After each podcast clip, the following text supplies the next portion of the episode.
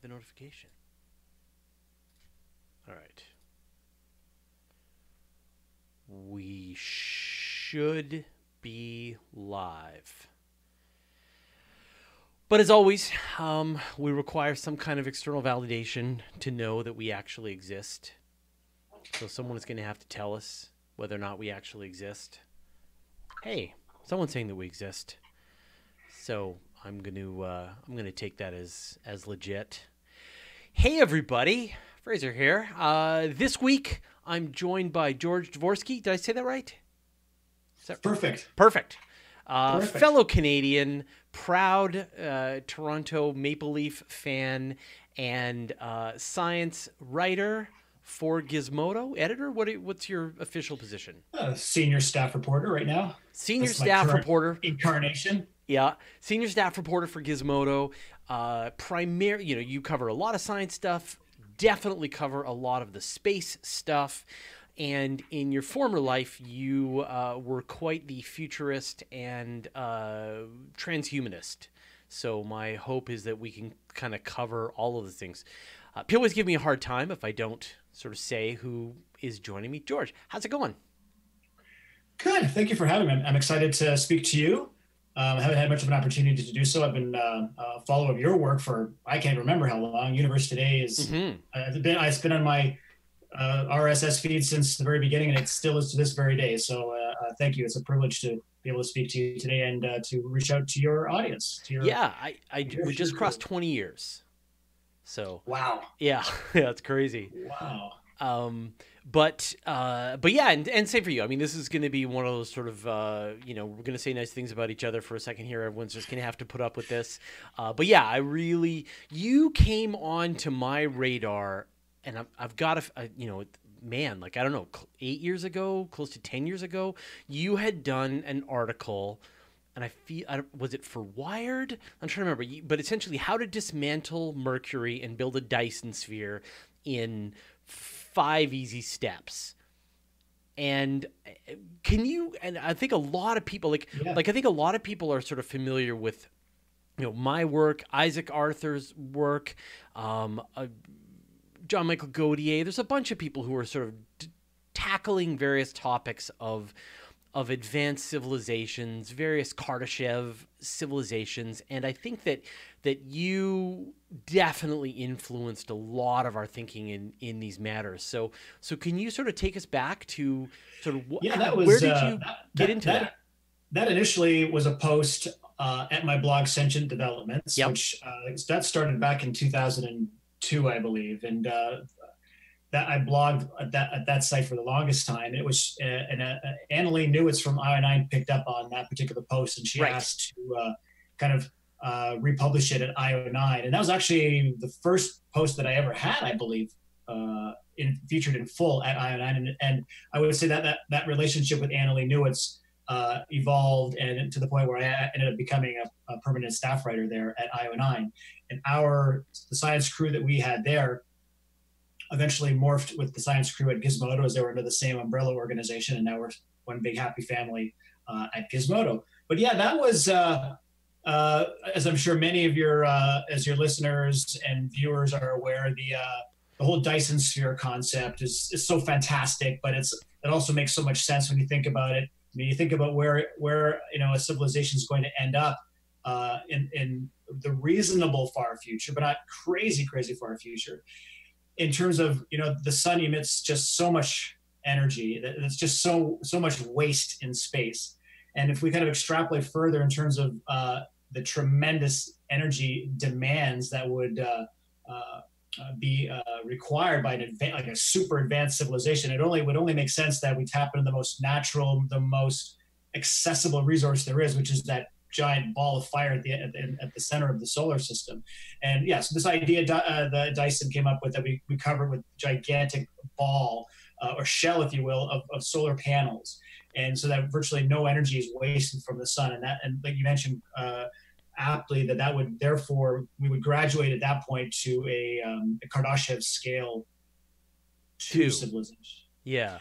Which means that we've effectively uh, uh, grab all the available energy that our solar system has to offer. So that's not entirely true because obviously the radiation is being emitted from Jupiter and, and Saturn and so on. But but we can we can build Dyson spheres around them as well should be watching. I believe that's also been proposed by some thinkers. But yeah, I mean, um, the, I think the, I think there's a hurdle in terms of thinking, well, how could we possibly build such a, a horrendous, you know, mega scale project like that? And what was fun about the uh, the how to build a Dyson sphere is five easy steps. Well, obviously not that easy. we, we're not going to build it next next week, for example.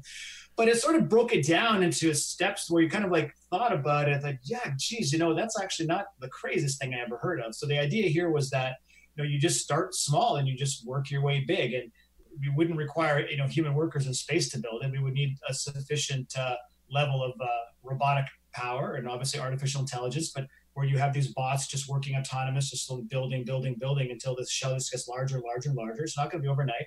But the fact of the matter is, is that once you have a sizable solar array functional in space and already collecting energy for you, then that's going to start to power, uh, you know, the rest of the project. So the, the, most difficult part will be getting started. But once you reach a certain critical mass, then boom, this thing's just going to start to build and build and build as, as you get these robots that are probably working on, on models of self-replication, self-repair.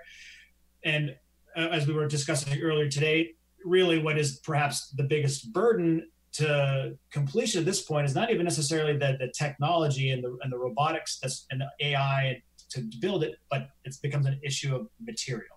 Is where in the where do you get all the stuff that's required to continue to build what would be? And I forget, I don't have the numbers in front of me. Uh, I believe like thinkers like um, Anders Sandberg and others have actually crunched the numbers to show how much mass is required, how much how big this shell would be, um, and some uh, thinkers have proposed this is not my idea, but other thinkers have proposed that well, we just start to, you know, there's a lot of inert matter in the solar system in the form of some dead planets, particularly those in the inner solar system. Why don't we just, just literally dismantle Mercury, uh, possibly Venus, and certainly take a lot of the, the junk that's just floating around doing nothing uh, in the asteroid belt, which, by the way, I, I, recently learned is not a whole lot. No, no. If you if you take all of the mass of the entire asteroid belt, you end up with about five percent the mass of the moon so it is not that, very. Oh much. wow, even that's even less than I thought. That yeah. is not a lot of stuff. No, it's there. not a lot of stuff. But Mercury is is fine. And I think you know I think it's important that you know it's not a sphere. It is a swarm. You are not building a rigid sphere. You are uh, you're building a, a, a bunch of solar panels step by step. And I, I always like to joke that we've actually already begun our Dyson swarm. When you look at the spacecraft that we already have in space, collecting solar power and doing science on various spacecraft. That is the beginning of our Dyson swarm. It's it's it's already yeah. started. I agree with you, and I've, thought of it in similar terms. And um, yeah, I, I the, the, I do have some obviously some logistical concerns or practical concerns. And once we start to fuss with the uh, uh, the amount of matter that is spinning around uh, the uh, the solar system, that you could mess with the orbital harmony that, that currently exists amongst the planets. So uh, we would have to do some serious number crunching before we get into such a project to make sure that we wouldn't create this kind of domino effect where suddenly all the planets are entering into what the, the planets that we want to remain start to assume these rather chaotic uh, orbits that could actually even potentially lead to collisions many hundreds, thousands, millions of years down the line, that, that sort of a thing. Um, but uh, yeah, I, I, I, I, do also tend to think that we are in the early uh, stages, if you will, of this the, the Dysonification, if you will, of uh, of human civilization. Just in terms of how many, uh, uh, in terms of the revolution that we're having right now, in terms of solar panels and solar arrays, we're we are we are increasingly covering more landmass on our planet with arrays that are capable of harvesting energy, and that's only going to I mean, because like I said earlier, we just we cannot afford to waste all this free energy that we're getting from the sun that's currently being so uh, terribly wasted.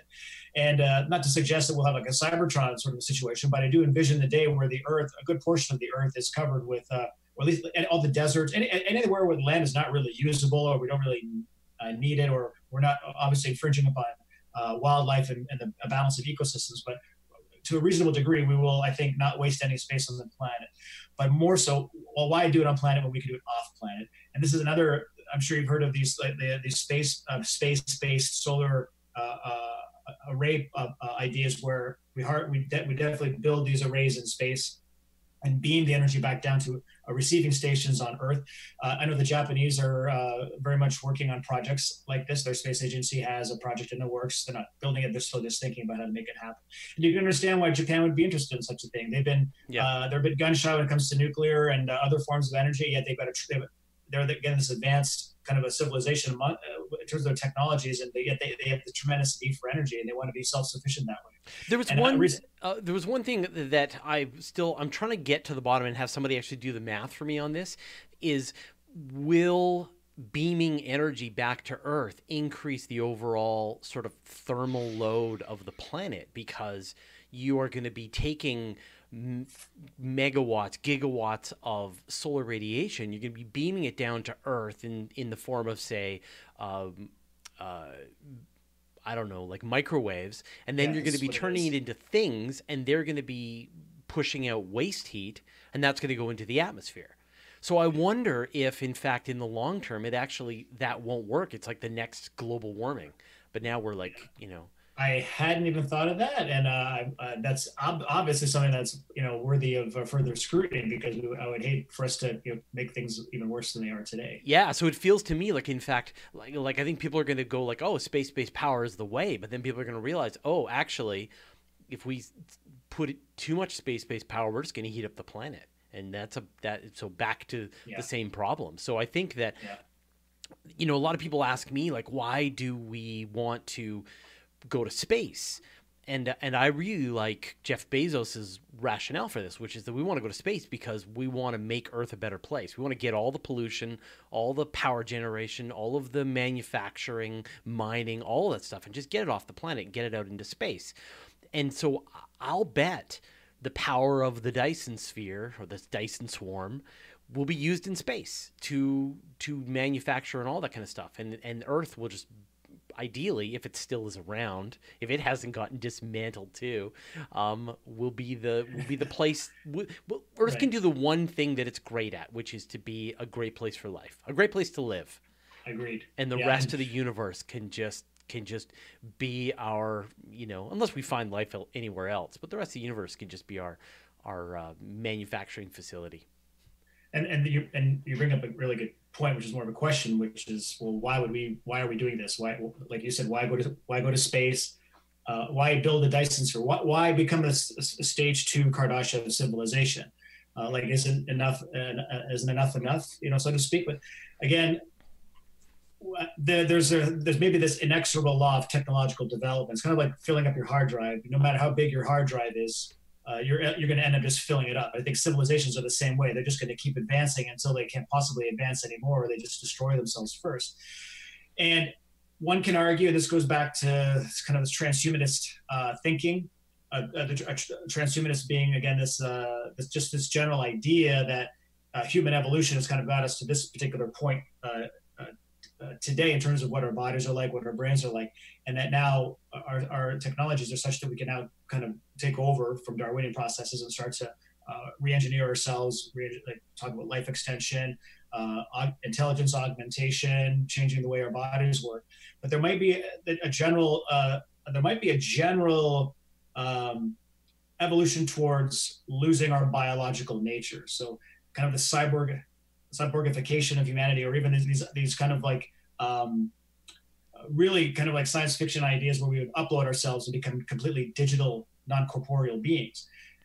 Uh, clearly, if we're going to do something like that, and again, this is all very speculative. If we are going to do something like that, we're going to need a lot of computers. We're going to need tremendous amounts of computation because we can't even begin to imagine, therefore, what as digital beings, the kinds of computation we would need to create the kinds of environments, the workspaces, the recreation we want to, the scientific experiments that we want to conduct, the simulations within simulations within simulations. Yeah, you know, all those ancestor simulations. These, these Matryoshka dolls of you know uh, of, of everything. Again, again, I just feel that we'll never have enough. So yeah, we're going to build a Dyson sphere so that we will have enough, and we can kind of progress to that uh, that stage two of uh, of Kardashev uh, lifestyle that we can. I'm not I'm not necessarily a believer in Kardashev three. Uh, I don't know if that exists. We that the jury's still open on that. Certainly, our galaxy is clearly not does not host a Kardashev right. three because uh, we don't see signs of aliens extracting the com- all the energy from the Milky Way. It's clearly not happening. We can see all the stars at, at night. They're not all obscured by um, their own, you know, Dyson spheres. Um, but we don't know, for example, what might be happening in other galaxies. But again, I, I from what we see out there in the cosmos, it, it doesn't appear that mm-hmm. Kardashev three is a thing. Yeah, we um, don't see any evidence of like it would. There would be a telltale infrared signature from a galaxy Absolutely. that's been entirely surrounded by Dyson swarms, we would see that, and we don't. And so, to the best of our ability right now, we don't see any Type 3 civilizations. And it, you know, you having dismantled Mercury. So, I would be interested to know why you think th- that it isn't going to happen or it isn't possible. Like, is it? Yeah. I mean, are we alone, or I mean, is it? Are we alone, or is it just that it's impossible? Because it doesn't There's feel like it's impossible. No, it's an upsetting question, right? Like, yeah. why isn't why don't we see it? Again, to get back to Fermi paradox and the Great Silence, and the, these are questions that have, that trouble me bad, you know, trouble me very very severely. Um, there's a number of ways you can maybe answer the question, and uh, perhaps most optimistically, uh, it, it's that maybe being a Kardashev two is enough that, that that's kind of a, a good end state. And I'm a believer in what's called adaptationism, is that uh, so maybe we may be required in some future post-human state to agree upon a mode of being that that guarantees our well-being and, and just as importantly our ongoing survival and that to deviate from that adaptation would be catastrophic so that might be just okay we're settled now as a, as a type 2 let's park it here good enough because even in that mode, we could uh, pursue what's called the hedonistic imperative, which is this idea that we kind of create our own version of heaven. Uh, again, almost every civilization since the beginning of time has had this, uh, this, this, this, this mythology, if you will, of, of, of what it means to be in the afterlife or what it means to transcend, you know, this current state of being. And I think only in the last couple hundred years, maybe we've lost touch with that sensibility and that urge. I mean, maybe through some utopian political thinking that still exists, but certainly I'm thinking more existentially, more even spiritually, for the lack of a better term. I, I think that to create these ultimate modes of, of bliss and happiness and, and sense of well-being would be in a, in a way the most ultimate end state, the most ultimate manifestation of where civilization could head.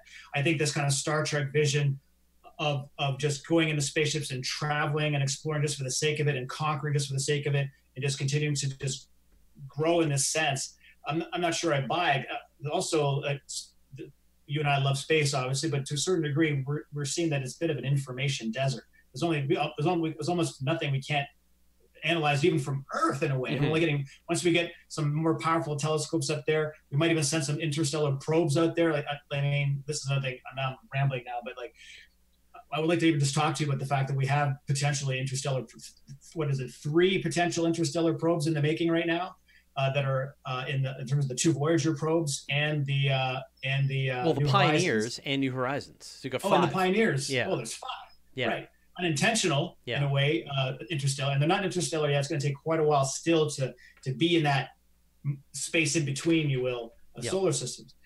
But um, yeah, back to what I'm saying is uh, maybe Kardashev 2 is good enough. That's where civilizations ultimately uh, uh, stay. The that, problem with that theory. That seems ridiculous to me, right? Like if you just graph the demand for power all the way back to the beginning of life itself, there is a continuous growing exponential power curve that continues on through life forms into multicellular organisms in through uh, primitive man all the way through our entire civilization like it seems why like we don't know what we'll use that power for, but we we will want to use that power, and we'll always invent new reasons to use that power.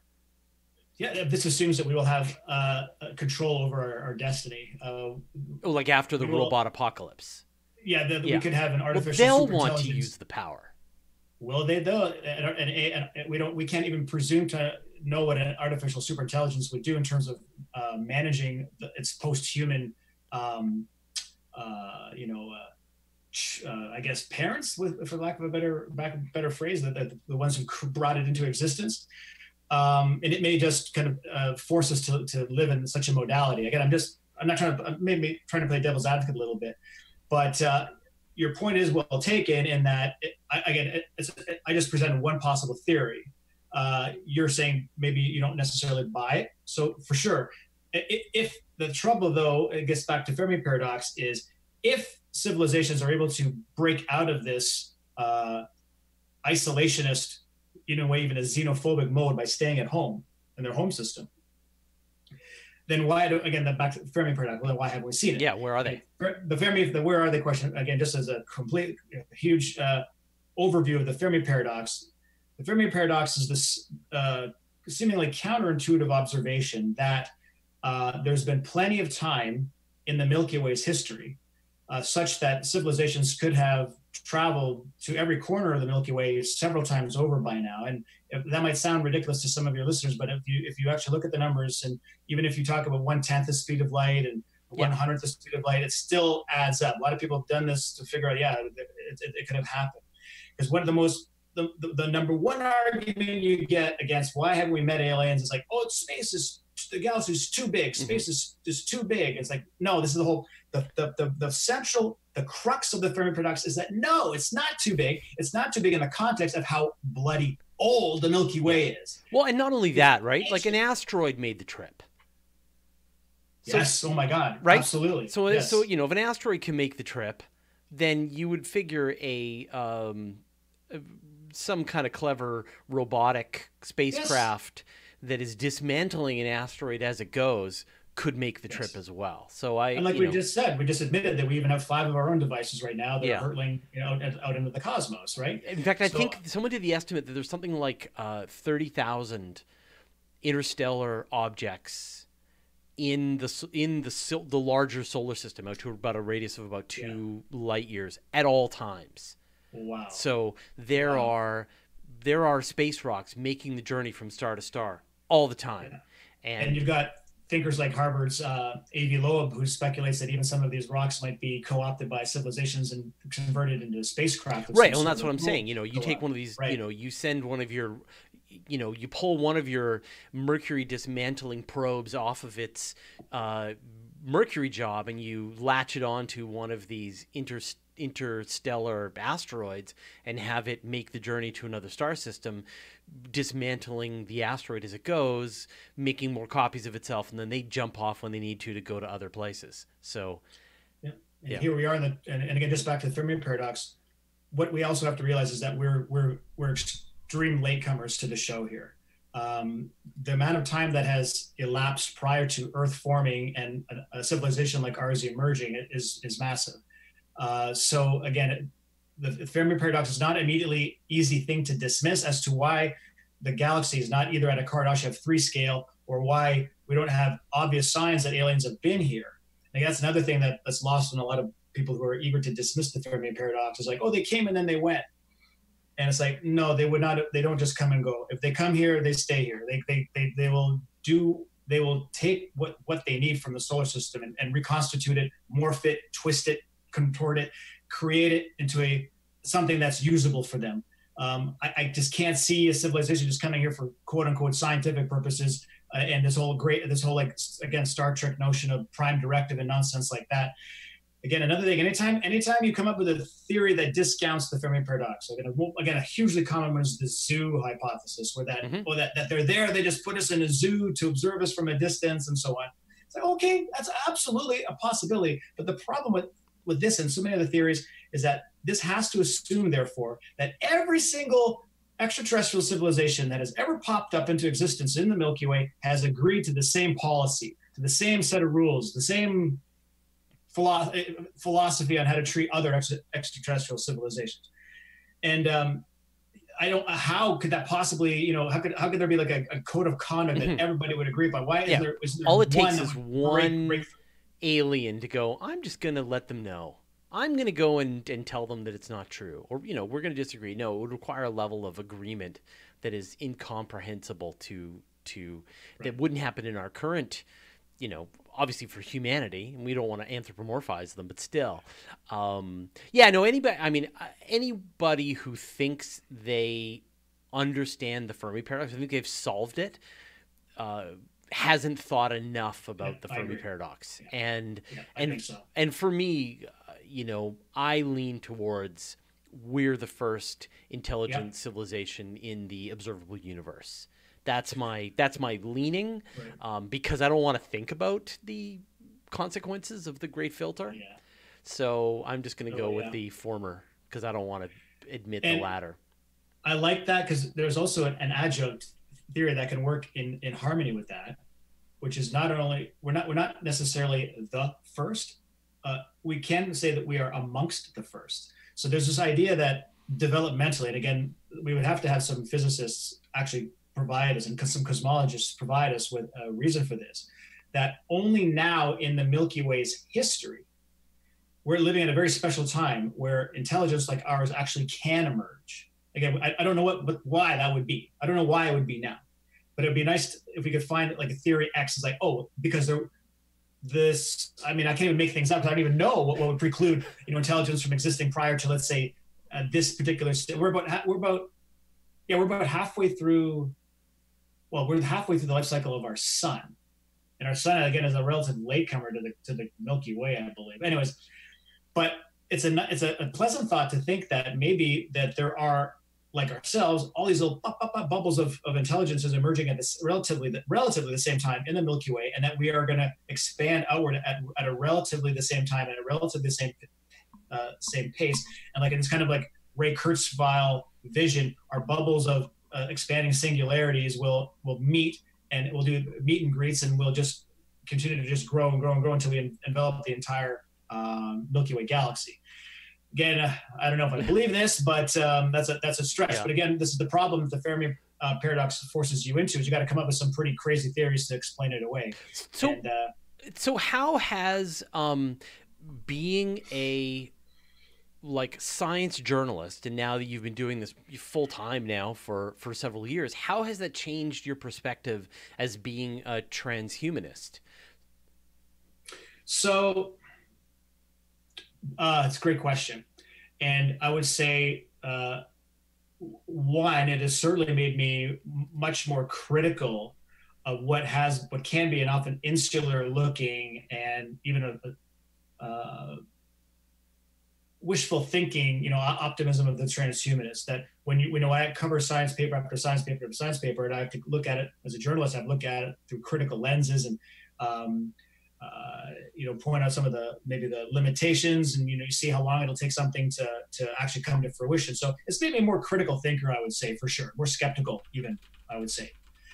At the same time, however, being being like on top of this news on a daily basis, I see very little, you know, and not to contradict what I just said about being skeptical. I see very little that makes me upturn my my former kind of like ideas as to where we're headed as a species and where we're headed as a civilization. And I'll give you a good example. On many, I can give you many examples. Mm-hmm. Like just look, I mean, we've like 15 years ago when I first became involved with this community, we were talking about, of course, genetic modifications uh, to human to humans and, and, and, human enhancement and giving ourselves these new capacities that you know we, we would not have through through natural processes. And of course, we didn't know how we were going to do. it. We just figured some voodoo in the future will, will, will make it happen. And that voodoo now happens to be the CRISPR-Cas9 editing system or any kind of CRISPR system that that, that right. works. And sure enough, late last year, I'm reporting on the very first uh, human uh, genetically mo- the first genetically modified humans to come into existence. Sadly, it's through un- unbelievably controversial circumstances where a Chinese scientist uh, did this unilaterally and um, and and uh, even potentially legal, illegally, uh, and now will be facing the consequences back home in China. The scientist's name is He Jiankui. But um, that sad aspect of this story notwithstanding, what he did was was at least if, if what he's claiming is true, what he did was he used the CRISPR system to create uh, genetically modified twins that have a natural immunity to the HIV uh, virus. And that's that that's actually in my books an enhancement because that's not something that a, that a human would normally be born with. It's a, an extreme uh, small minority of humans are born with that, but for the most part, that's not what you would consider normal human functioning.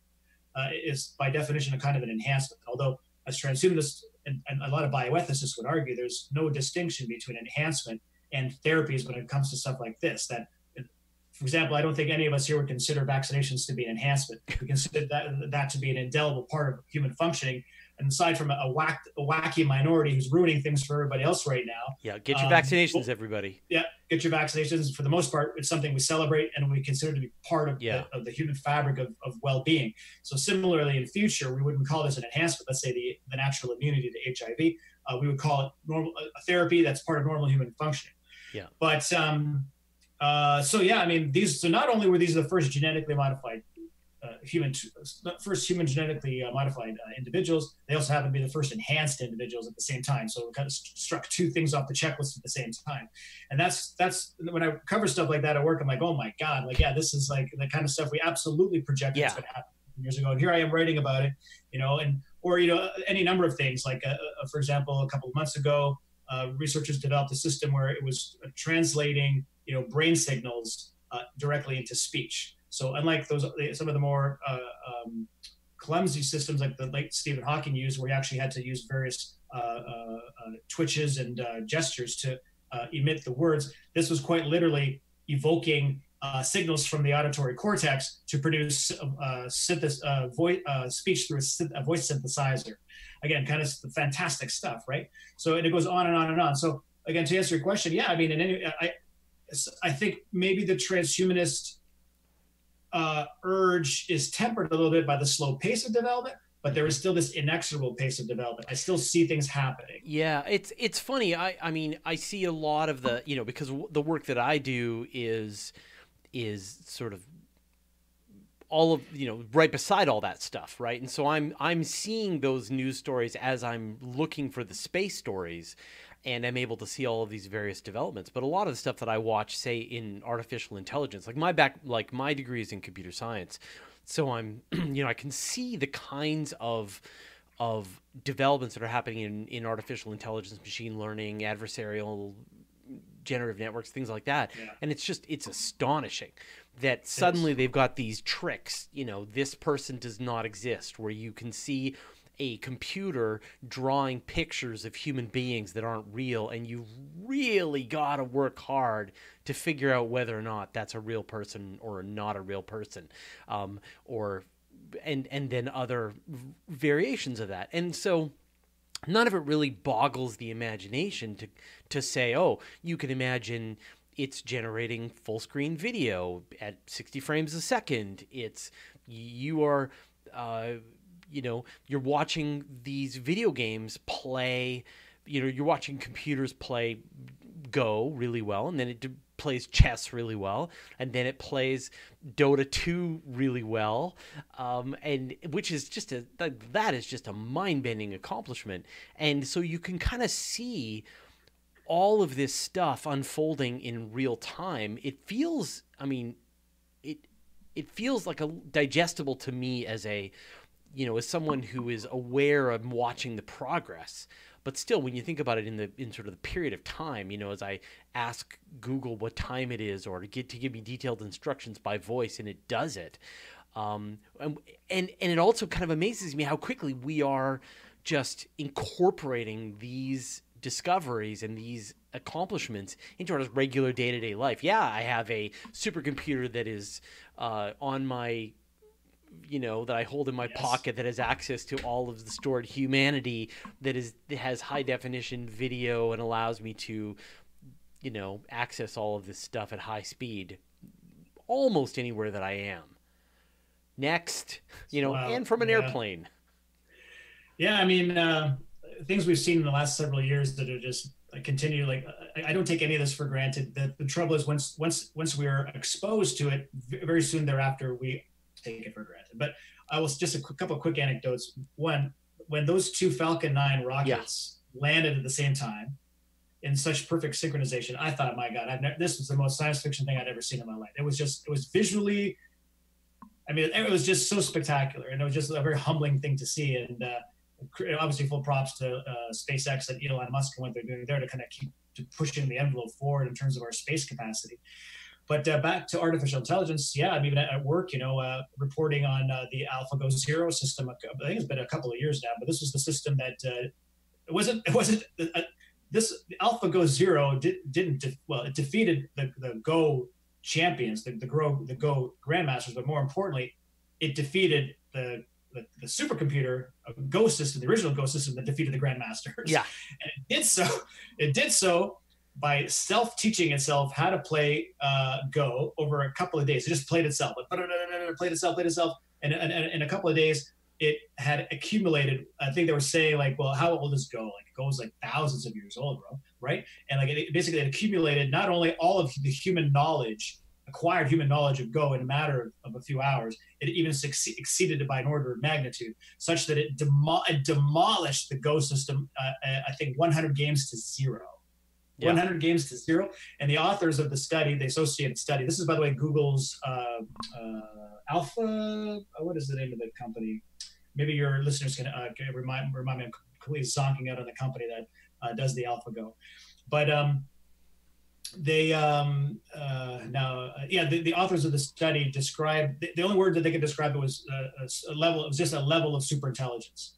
You know, and just whenever again for for transhumanists and and future to, to utter the word uh, super intelligence kind of sends shivers down your spine because many of us are kind of scared witless about it all, right?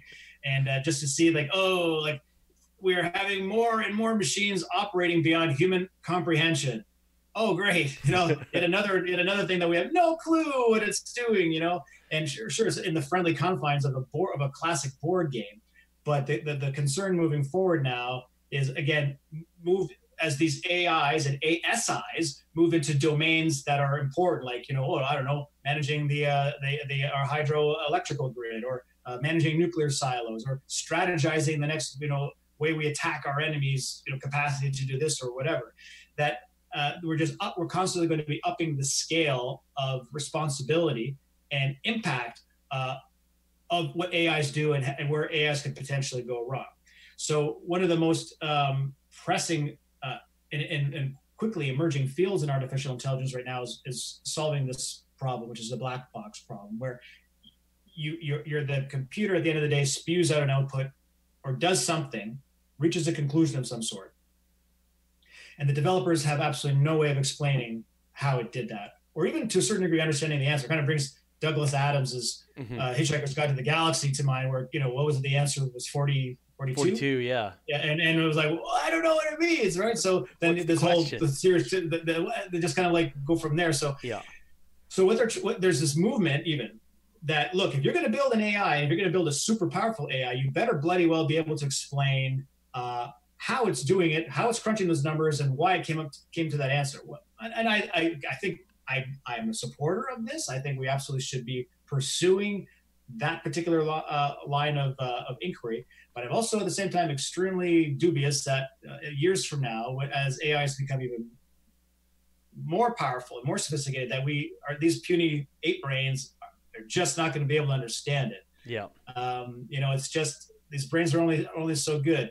Like, or and, and even like an AI can only dumb it down so much. It's like okay, like look stupid. Like this, you know, I'm trying to tell you, this is how I did it. Yeah but there's no way. There's yeah. what, what, was the? Uh, there are no words for this in your human language. yeah, there's a great analogy. Uh, what's it, is it Greene that did the, the documentary on, on string theory on M theory? Remember? Yeah, what, yeah, the one on, the one on on Nova like a couple of years yeah, ago. It was really good, but he had this a scene in the in the documentary where he was trying to give a, a physics lesson to a dog. So the dog the dog was just sitting there, you know, looking at the chalkboard, and the point that Greene made was like, look, I'm giving the best lesson. Like I, I, you, I can't teach this any better than I am now, but there's no, it's just, this dog just cannot, it's not, its brain is incapable of grokking the subject matter. Yeah. And I think that's an excellent analogy for maybe 10 years down the line, or even maybe today, for example. Yeah. I don't know. It, certain depend, it'll be domain specific, right?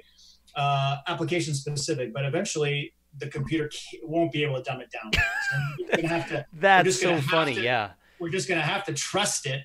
Yeah. When we hit the green button, go do it. Hope it won't destroy us, or hope you know, hope you know, hope it won't get out of you know out of control, or yeah. worst of all, you know, these kind of unintended. It's the unintended for me. It's the unintended consequences. Yeah, absolutely, you know, and that, that is that, that is not uh, something that I really want to uh, I mean, we did an episode a couple of about a month and a half ago. I talked to Phil Torres, who's uh, one of the people for the uh, oh man for the existential risk council the uh, study for existential risk and sort of went into a bunch of this stuff and how little is being thought about the possibility you know just where the, the stuff's all going to go um, and but but one of the things that i find very comforting is that that one answer to the fermi paradox is will not be uh, robotic you know like the computers took over their home planets because they would send spacecraft so the the fact that we don't see uh, robotic spacecraft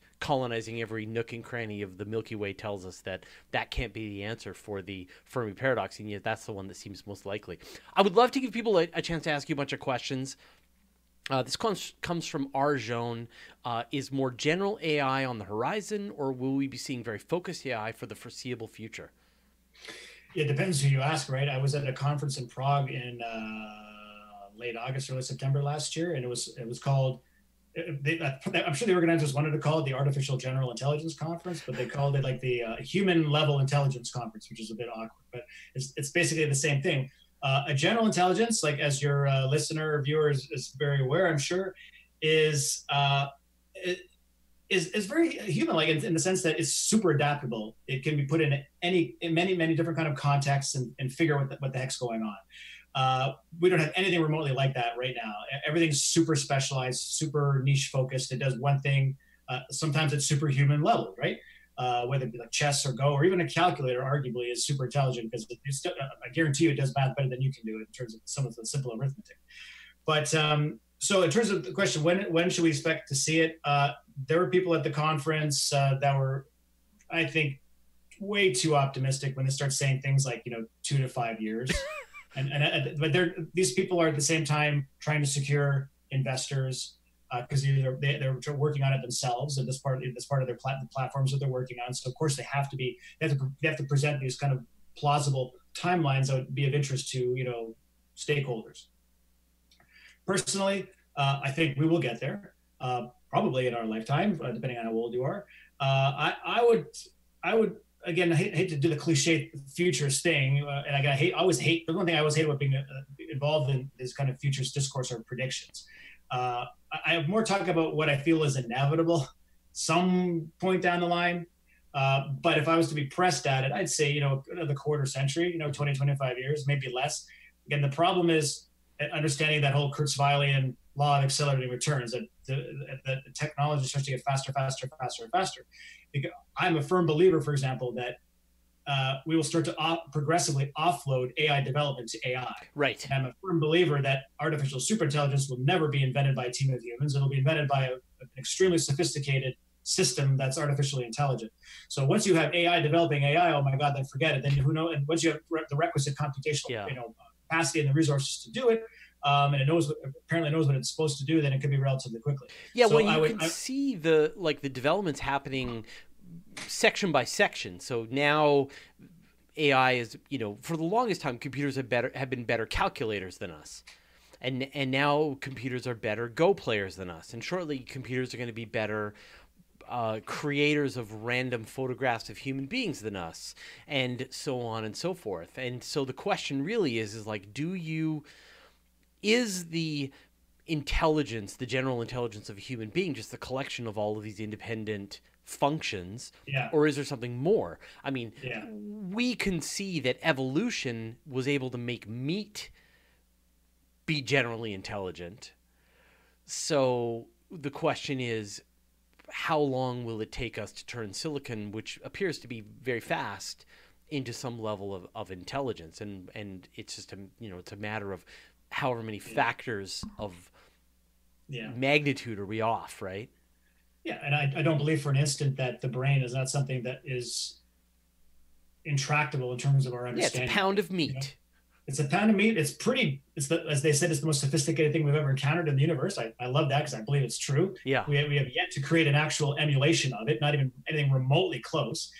Um, but we'll get there because it exists in the real world. It's it's it's susceptible to all of the laws of physics and chemistry, and uh, it's going to be it'll be hard, but you know we'll, and we may come we'll hit roadblocks in terms of you know being stalled in terms of certain lines of inquiry. But eventually, I feel that we'll uh, we'll figure we'll figure this thing out and create a, and create a functional model of it, which is an artificial general intelligence. Um, interestingly, though, uh, and this this might the the, the, the, trouble, and I don't know maybe the, the word trouble is, is, is fair, but uh, the, the same day that we invent, so-called invent an artificial general intelligence, though, is pretty much within the next minute we'll have an artificial super intelligence. Yeah. By definition, the next tweak, the next iteration of it is now, by definition, art, artificially super intelligent, which is now it's like beyond uh, the, the our human human capacity. And um, there's a line of thinking, and I'm somewhat partial to this, that once we have AGI, it'll be real quick to something uh, much more profound in terms of its capacity, uh, some kind of uh, artificial super intelligence. So we need to be uh, very careful uh, once we get. So as, as we approach AGI, put your seatbelts on a little bit, right? Maybe yeah. kind of pump the brakes a little bit, uh, and maybe try to bring in everybody. Like you know, let's have a let's have a, a very sober conversation about what we're doing here. Well, it's possibly a little too late then. I mean, these are these are conversations. You know, this idea of the control problem that you're going to try to figure out how to make something eh, smarter than you do things that are good for you. Right? It's like ants trying to convince us that we should be taking good care of ants.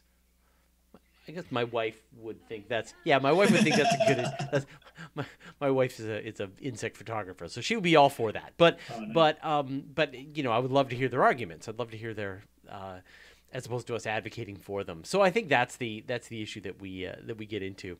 Um, all right, let me take some more some more questions from from people here. Um, uh, so A.V. Scott and Flower asks, as a futurist, do you take into consideration socio-economic political factors into your considerations about the future?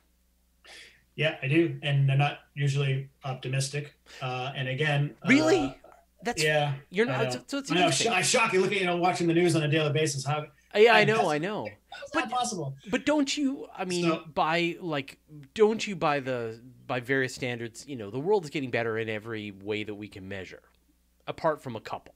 Yeah. I'll tell you what my line of thinking is. Sure. Um, and I gave this talk at uh, what the heck was it? I think I, uh, it was like I think an existential risk conference at Stanford or somewhere. And the, uh, this was now maybe this was definitely over ten years, 10, yeah, ten or eleven years ago. So before before this current feeling of uncomfortability, if you will, uncomfortability. Um, so my concern is that we're increasingly coming into the possession of very dangerous technologies, and we're learning that can even be social media for goodness sakes. Yeah. Which who would have predicted that? But you know, um, but I'm thinking more apocalyptic scale or you know mega scale. Uh, uh, you know devices and weaponry and so on. And right now, as it stands, our civilization, we have one kind of arguably one, uh, you know, apocalyptic scale, uh, you know, device that's a, a nuclear weaponry. But that, that's already old tech now, right? That's really old tech. What, 75 years now? Yeah. You know, so, and it, interesting how in that 75 years, we haven't come up with another one, which I, I do find that interesting, but I don't necessarily, I don't, I don't for one, one second believe that that was the last, you know, apocalyptic scale uh, device that we come up with one can quickly come up with you know various nightmarish scenarios involving uh, nanotechnology, like self-replicating nanotechnology. Of course, artificial intelligence we just talked about, weaponized AI. Just watch watch Terminator and you can have another idea of you know ro- robotic scale, you know Armageddon.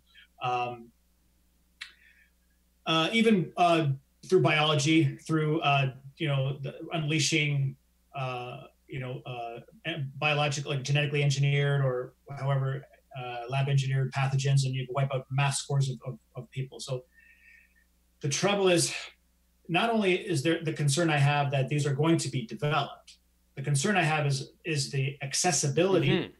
of them and how virtually anyone will ar- arguably be able to actually create this themselves. Yeah, this kind of this twisted democratization of apocalyptic scale technologies. Yeah, where the, if you look at the trajectory of, of, of, human civilization, it's, it's it used to it was at one at one point you know you it was you know um, state level military was required to unleash a horrific amount of you know devastation, but over time is becoming less and less in terms of that size. Now you can now it's down to let's say you know this kind of asymmetric threat. And now you're going to get down to even team level, where you have 12 individuals, each one of them specialists in a certain thing. They could actually unleash horrific amount of, even then eventually down to maybe a couple, just even a couple of people, or just and one bad person. Bad, sadly. Yeah. Yes. You know, and that scares the crap out of me. Yeah. And uh, so back to the your your listener's question. So whenever okay, democracy and, and liberties love it. It's great. We're so privileged right now, depending on where you live in the world. You and I are in Canada, and we're so privileged and blessed to be in this country. But that's because we're the, the stressors around us are manageable, uh, and and and uh, we don't meet. There's, I mean, one could make a strong case that we should be a five alarm fire right now because of global warming. I, I, would say, what the hell? This is crazy. What's happening with global warming? Why? But anyways, I, that said, I'm going to park that for just a second. Yeah, yeah, that'll be but a different episode are, where yeah, I just freak out if, about global warming for an hour right? Which we could yeah. easily do. But let's say there are these tangible, demonstrable threats like of the, of the ones that I just described.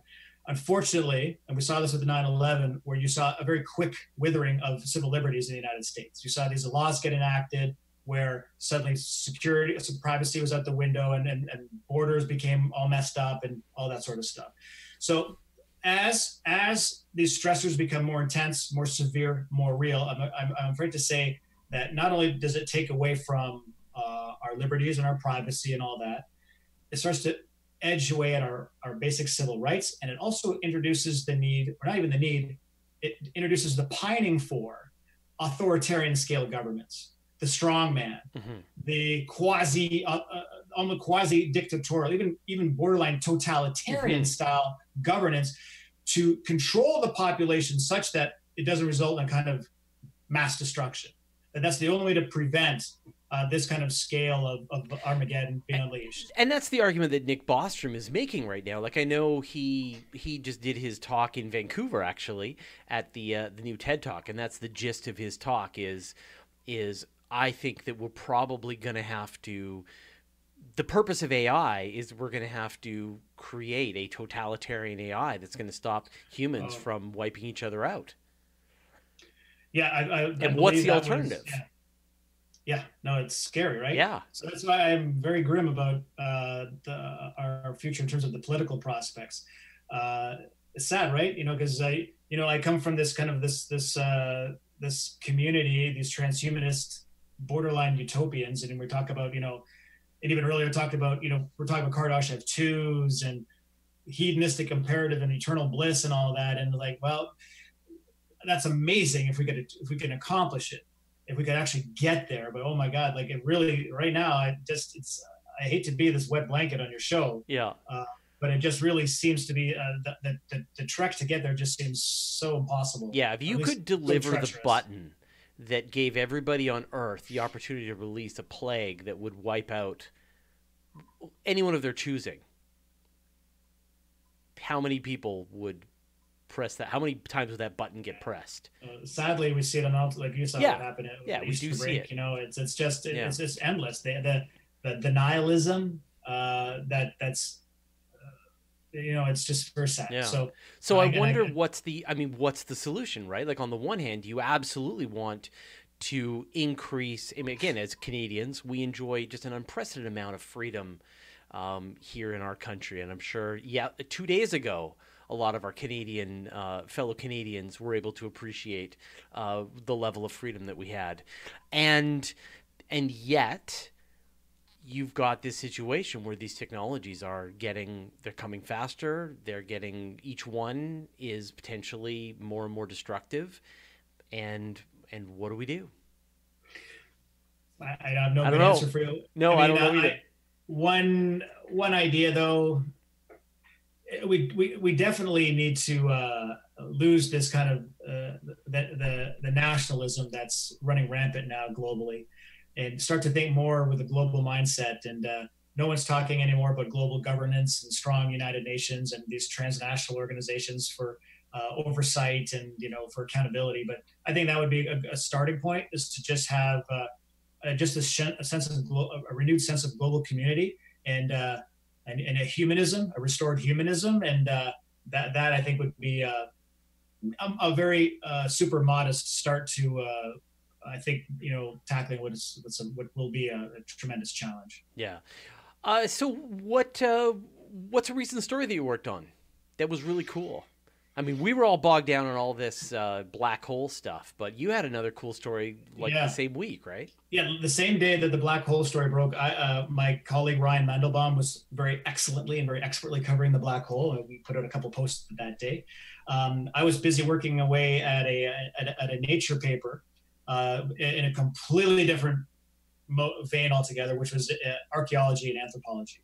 So I'm sure many of uh, your uh, uh, your viewers are familiar with the hobbit species that was discovered about 10 years ago, or maybe 15 years ago or so, on the island of Flores, and they were this diminutive human. They were they were it was a Homo florensis florensis. So they were humans, but they were like I said a diminutive version. They were under three foot seven, and what happened to them was uh, the theory, anyways, is they were they somehow um, became locked in, uh, onto an island uh, where they where they stayed for many many thousands, you know, potentially tens of thousands of years, and this this uh, what's called insular dwarfism set in, which is an evolutionary process that, the, that many animals are subject to, like any kind of pygmy species uh, on on these islands. It usually and it has to do with access to resources and so on.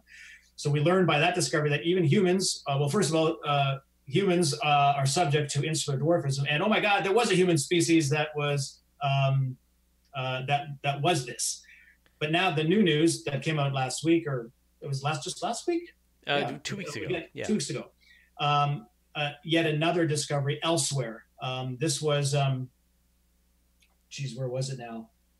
Oh, the Philippines, and uh, a completely different uh, group of humans again, but they they were human, and they gave them the, the, the name. It was on the island of Luzon in the Philippines, so they gave them the name Homo luzonensis. Uh, what's remarkable about about these these individuals, they might have been even sh- uh, shorter than uh, the hobbits. They and by the way, the time scales we're talking about was about thirty, I believe, the memory serves, about thirty thousand years ago. So we're talking at the same time where, where humans were, like Homo sapien was around. Yeah, so it might have been a little after the Neanderthals, because Neanderthals went extinct 40,000 years ago, and also the Denisovans, which were kind of a sister group to the Neanderthals. But anyway, but the point being is that at one given time, not too long ago, we had at least like what four, four or five groups of humans scattered around the planet, possibly even more that we don't even know about, which is like to me mind blowing. Yeah, we are the only ones left standing. Homo sapien, that's it. Yeah, the rest once, very multiplicity of, of, Homo, but now there's just Homo sapiens. But uh, what's remarkable as well about uh, Homo uh, florensis was they exhibited some rather strange characteristics. Uh, for example, they had um, toe bones, feet bones that were oddly reminiscent of Australopithecine from Africa, which is like what? Because this is a this is like a predecessor species to uh, Homo sapiens that are, we, as far as we know, they never left Africa, never came close to leaving Africa. So why are they all the way in the Philippines have this? Like, you should see the bone. Like we do a comparison. It's like whoa, it looks identical. Right. It could be though. An example is called convergent evolution, right? right. Where similar traits emerge in a separate species when it's under similar environmental pressures. In this case, get this: the environmental pressure, if you will, or the push, was to return to an arboreal existence. In other words, Homo florensis were returning to the trees. Right. In theory, they once they were walk bipedal walkers, but they were living in this jungle island environment and maybe just to be safer or to forage for, for foods over the course of thousands thousands of years they were became proficient uh, tree so these bones the bones so let me, i missed a very important part. Yeah. These bones on the toes and even on the on the hands are wonderful for climbing grasping and hanging off branches and climbing trees so that's why they think that uh, again, it's just a theory. We don't, this yeah, is based yeah. on just a jumble of bones just, they found. I mean, just who who like, knows how God. many more uh, are are like this? Well, George, we've reached the end of our hour. Uh, this was an awesome chat. Uh, where can people find out more about what you're working on? On a daily basis, Monday through Friday, you'll find my uh, my scribblings at Gizmodo and uh, that's that's the best way. And uh, I, anywhere two to three posts a day. Yep. You know, try to, try to chug out the content, but uh, we hopefully do a good job. And like a, me personally, uh, as you as your uh, viewers are probably getting a sense, I there's a lot that I cover. You know, I, I also love paleontology and dinosaurs and all that stuff, but certainly anthropology, archaeology, and I definitely hit the space beat as well, SpaceX and Roscosmos and Beresheet and all that yep. stuff. I, I, I, I all, definitely I'm on top of that. Uh, I did an update today on uh, the the Chang'e four mission, which is not much to report on, but there's a little bit of you know, that that yeah, information. They released some new pictures. Slowly. Yeah, some new pictures. yeah. Yeah. Well, it's so, it's uh, it's been an absolute pleasure chatting with you, and I really appreciate you taking the time to talk. And it's been just wonderful to watch your whole career unfold as a uh, as a science you. and space journalist. And uh, you're doing you got you and and the rest of your team. I got to get Ryan next. I'll corner him absolutely and, and have an oh, interview with him great. as well. He, would love him for sure. Yeah, for sure. Um, but uh, thanks to everyone watching today. Uh, thanks for the donation. Uh, really appreciate that. Thanks to the moderators and the great questions. And uh, next week is oh man, who's going to be next week? It's a really good one too. Um, and I even forget. Geoff Notkin, right? Meteorite Man Geoff Notkin is going to be my guest next week. Uh, the also new president of the National Space Society. So it's going to be a lot of fun. He is a real treat. So definitely make sure you show up. All right. Uh, I will put some links in the show notes so people can find out more about what you're doing. George, thanks for joining us today. And uh, we will see you all uh, next week. Cheers. Bye bye.